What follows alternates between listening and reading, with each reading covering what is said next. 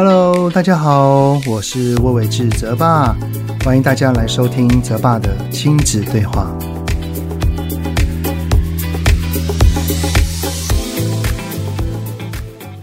Hello， 你们好，欢迎收听澤爸的亲子对话，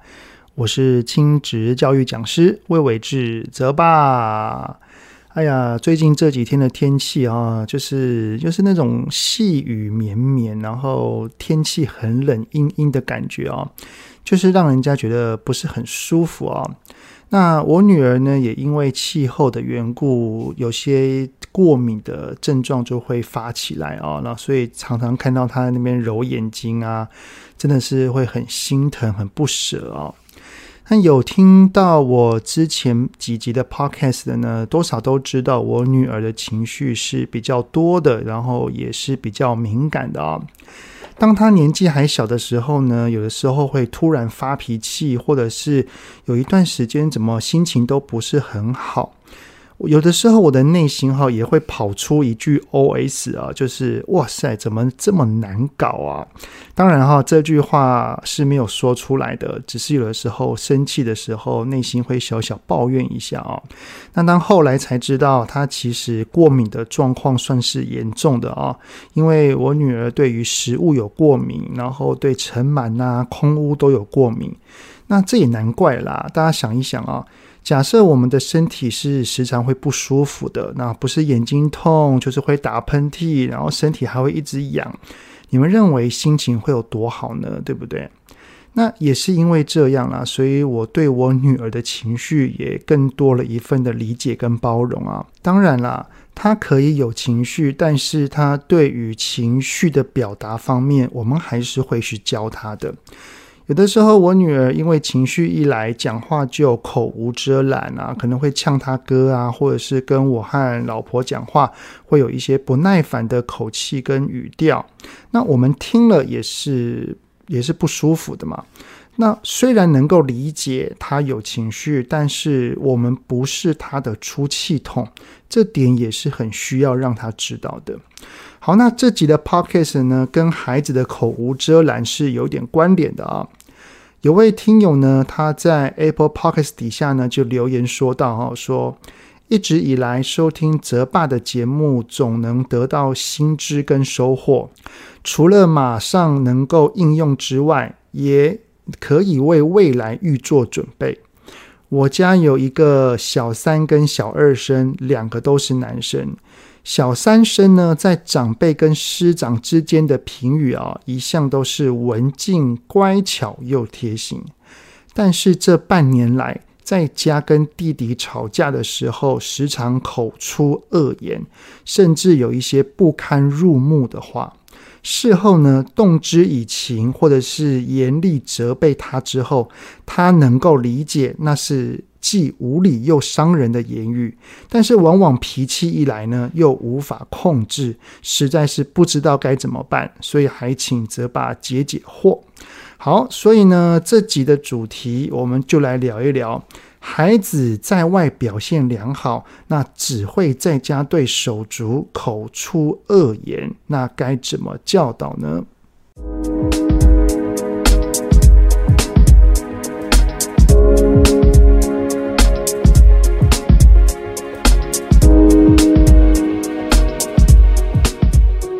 在我之前的 podcast 里面好像有提过、哦、就是孩子在五至六岁之前，多半都还是属于以自我为中心思考、哦、大概会到大班或小一之后呢，心中这个对于他我之分才会越来越清晰，越明朗，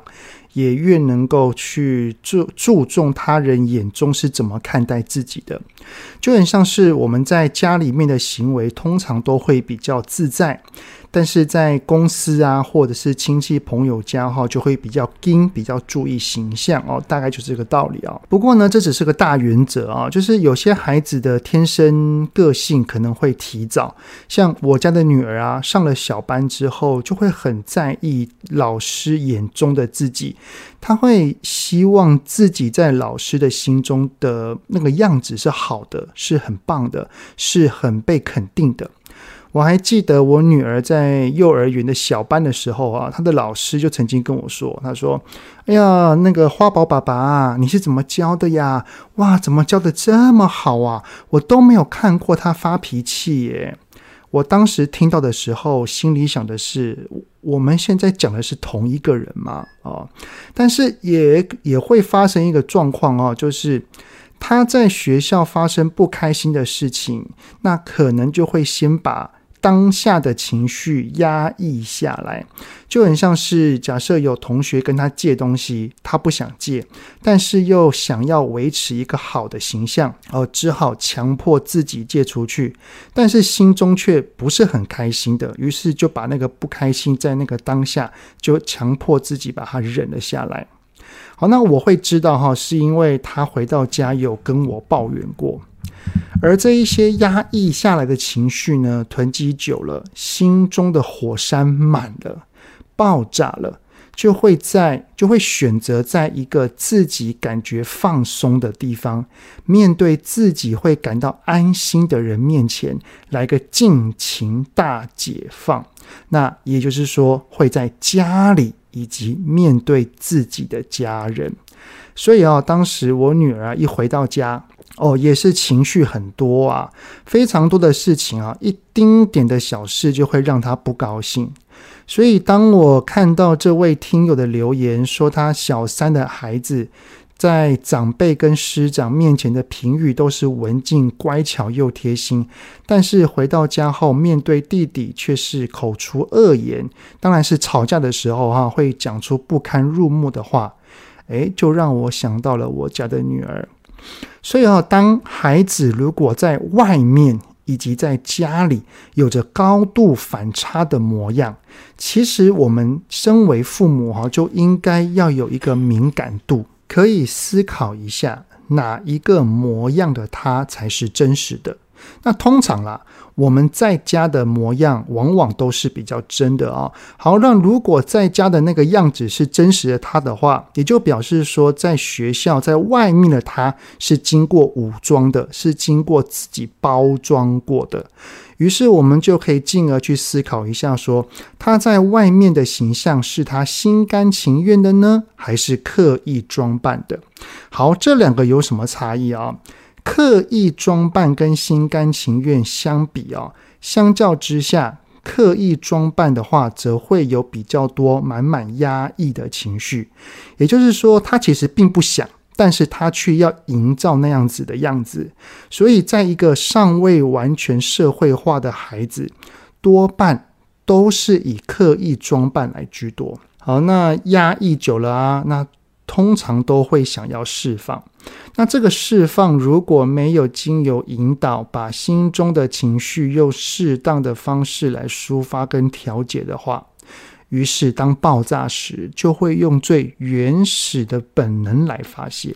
所谓的原始本能呢，就是以伤害他人的形式来呈现，像是肢体攻击、言语攻击、批评、责备等等，这些都是啊、哦。而对象呢，则会是自己的爸爸妈妈或者是手足。为什么呢？因为在家人面前是比较能够自在做自己的。好，假使他们知道对爸爸妈妈如果说了一些言语攻击，或者就是一些不好听的话，是会被管教的话，那么还剩下一个唯一的选择对象，那就是手足啦。所以如果孩子在外面表现的都很好，只会在家对手足口出恶言，我们就必须要先想的事情是，孩子在外面是否有压抑的情绪？有的话呢，是什么事情让我的孩子有了情绪呢？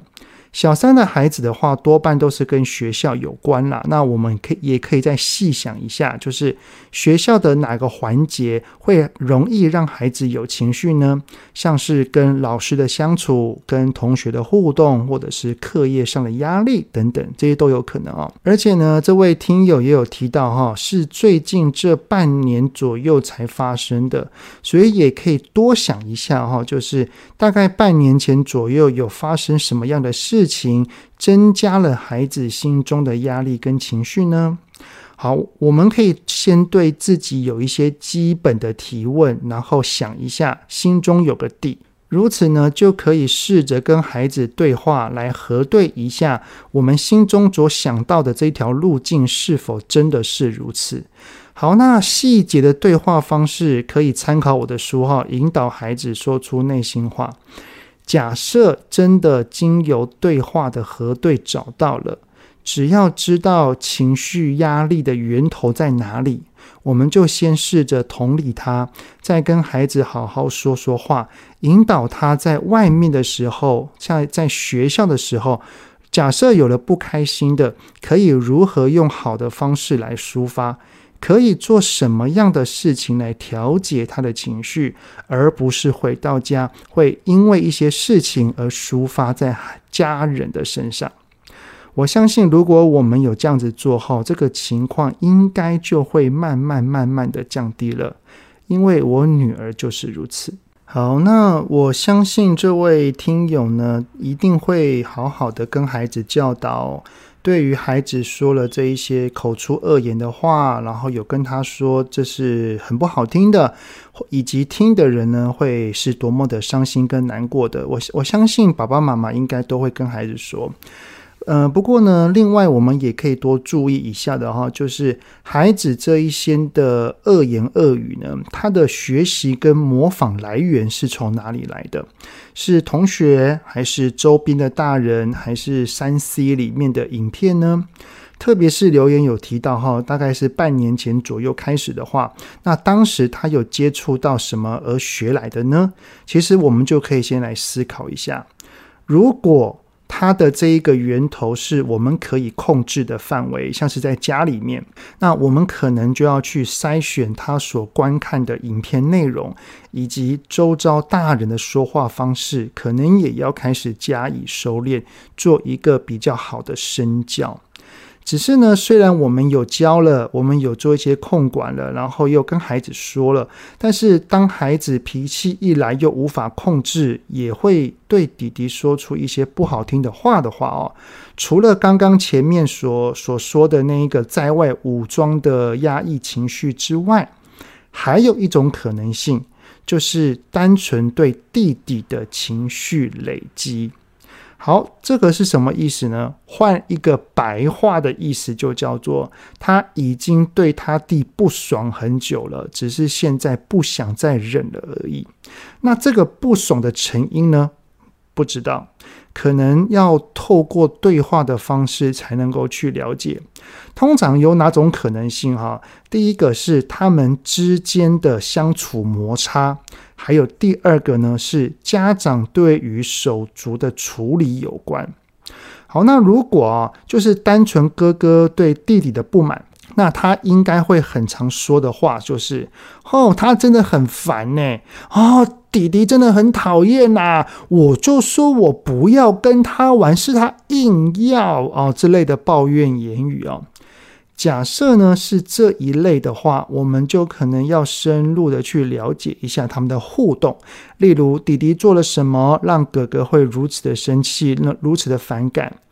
哥哥生气的点，他在意的点到底有什么？如果弟弟是知道哥哥是在意的，是什么原因他还是要去做呢？是因为他想要跟哥哥玩，但是哥哥不跟他玩，于是他进而想要去吸引哥哥的注意，但是很可惜却用错了方法呢？哦，孩子的行为有的时候是单纯的，但是有时候累积久了，的确会导致一些些的摩擦啦。好，那么往后他们有争执了，其实爸爸妈妈还是需要多多留意哦，可不要就直接还是让他们继续吵下去，因为孩子他们还没有学会如何好好的沟通之前，往往都会用攻击的方式去指责对方，批评对方，去责怪对方，那这样子做只会让手足的感情越来越不好。所以爸爸妈妈看到他们可能有争执或争吵了，还是要适时的介入哦，要做双方两人的调节跟引导。好，那另一个类型呢，假设是跟家长对于手足的处理有关的话，我相信孩子会比较常说的话是像是哦，我觉得妈妈不公平，哼，爸爸偏心，为什么你跟弟弟讲话会比较好，对我都比较凶哦哦这类的比较言语。我们就可以发现在这个类型的重点是孩子把焦点放在家长身上，而前面那个第一个类型的焦点是放在手足，就是小孩身上。好，如果、哦、孩子是因为觉得爸妈不公平，于是把气出在弟弟身上的话，这个很明显就是个讨爱的行为。请记得，如果孩子对手足的气愤是来自于讨爱，是计较爸爸妈妈对自己的爱是多是少，此时我们的回应请不要辩解，而是要试着跟孩子和解。所谓的和解呢，就是关心孩子的感受，跟他说明我为何会这么做的原因，但是更要表达出我们对他的爱、关心、关怀以及接纳。如果有必要的话，可能还是需要运用一些对话的技巧，特别是回溯过往，来看看孩子心中觉得不公平的那一个死结在哪里。解铃还需系铃人啊，爸爸妈妈就是解铃的那一个人，那我们要怎么细开这个铃呢？就是必须要透过对话来找到过往的结。找到了之后呢，先试着用同理跟理解，也可以致歉跟拥抱，来把这个结给慢慢的解开。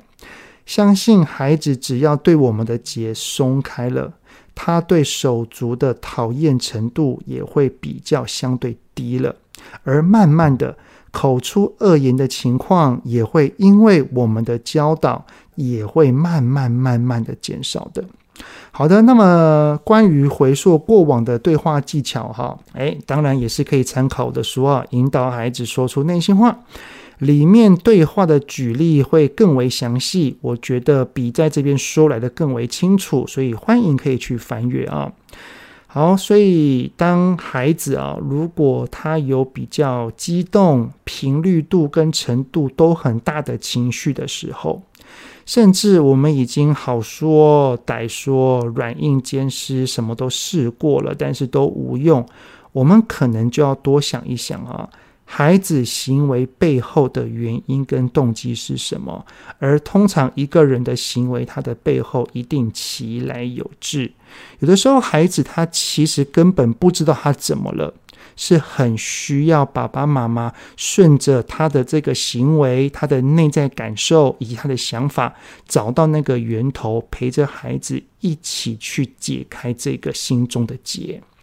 好的，那很谢谢你们的聆听，节目就先到这边咯。有任何想听的内容都欢迎在 Apple Podcasts 底下先五星按个赞，然后再留言告诉我哦。泽爸的亲子对话，我们下次再见咯，拜拜。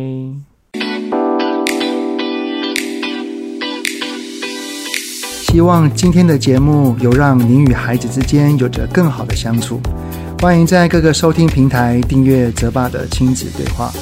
如果是用 Apple Podcast， 请以五星按赞给予肯定，也欢迎留言，我们一起讨论哦。如果有想要听什么亲子的议题，请欢迎告诉我。愿天下家庭的亲子关系能够更好。泽爸的亲子对话，我们下次见。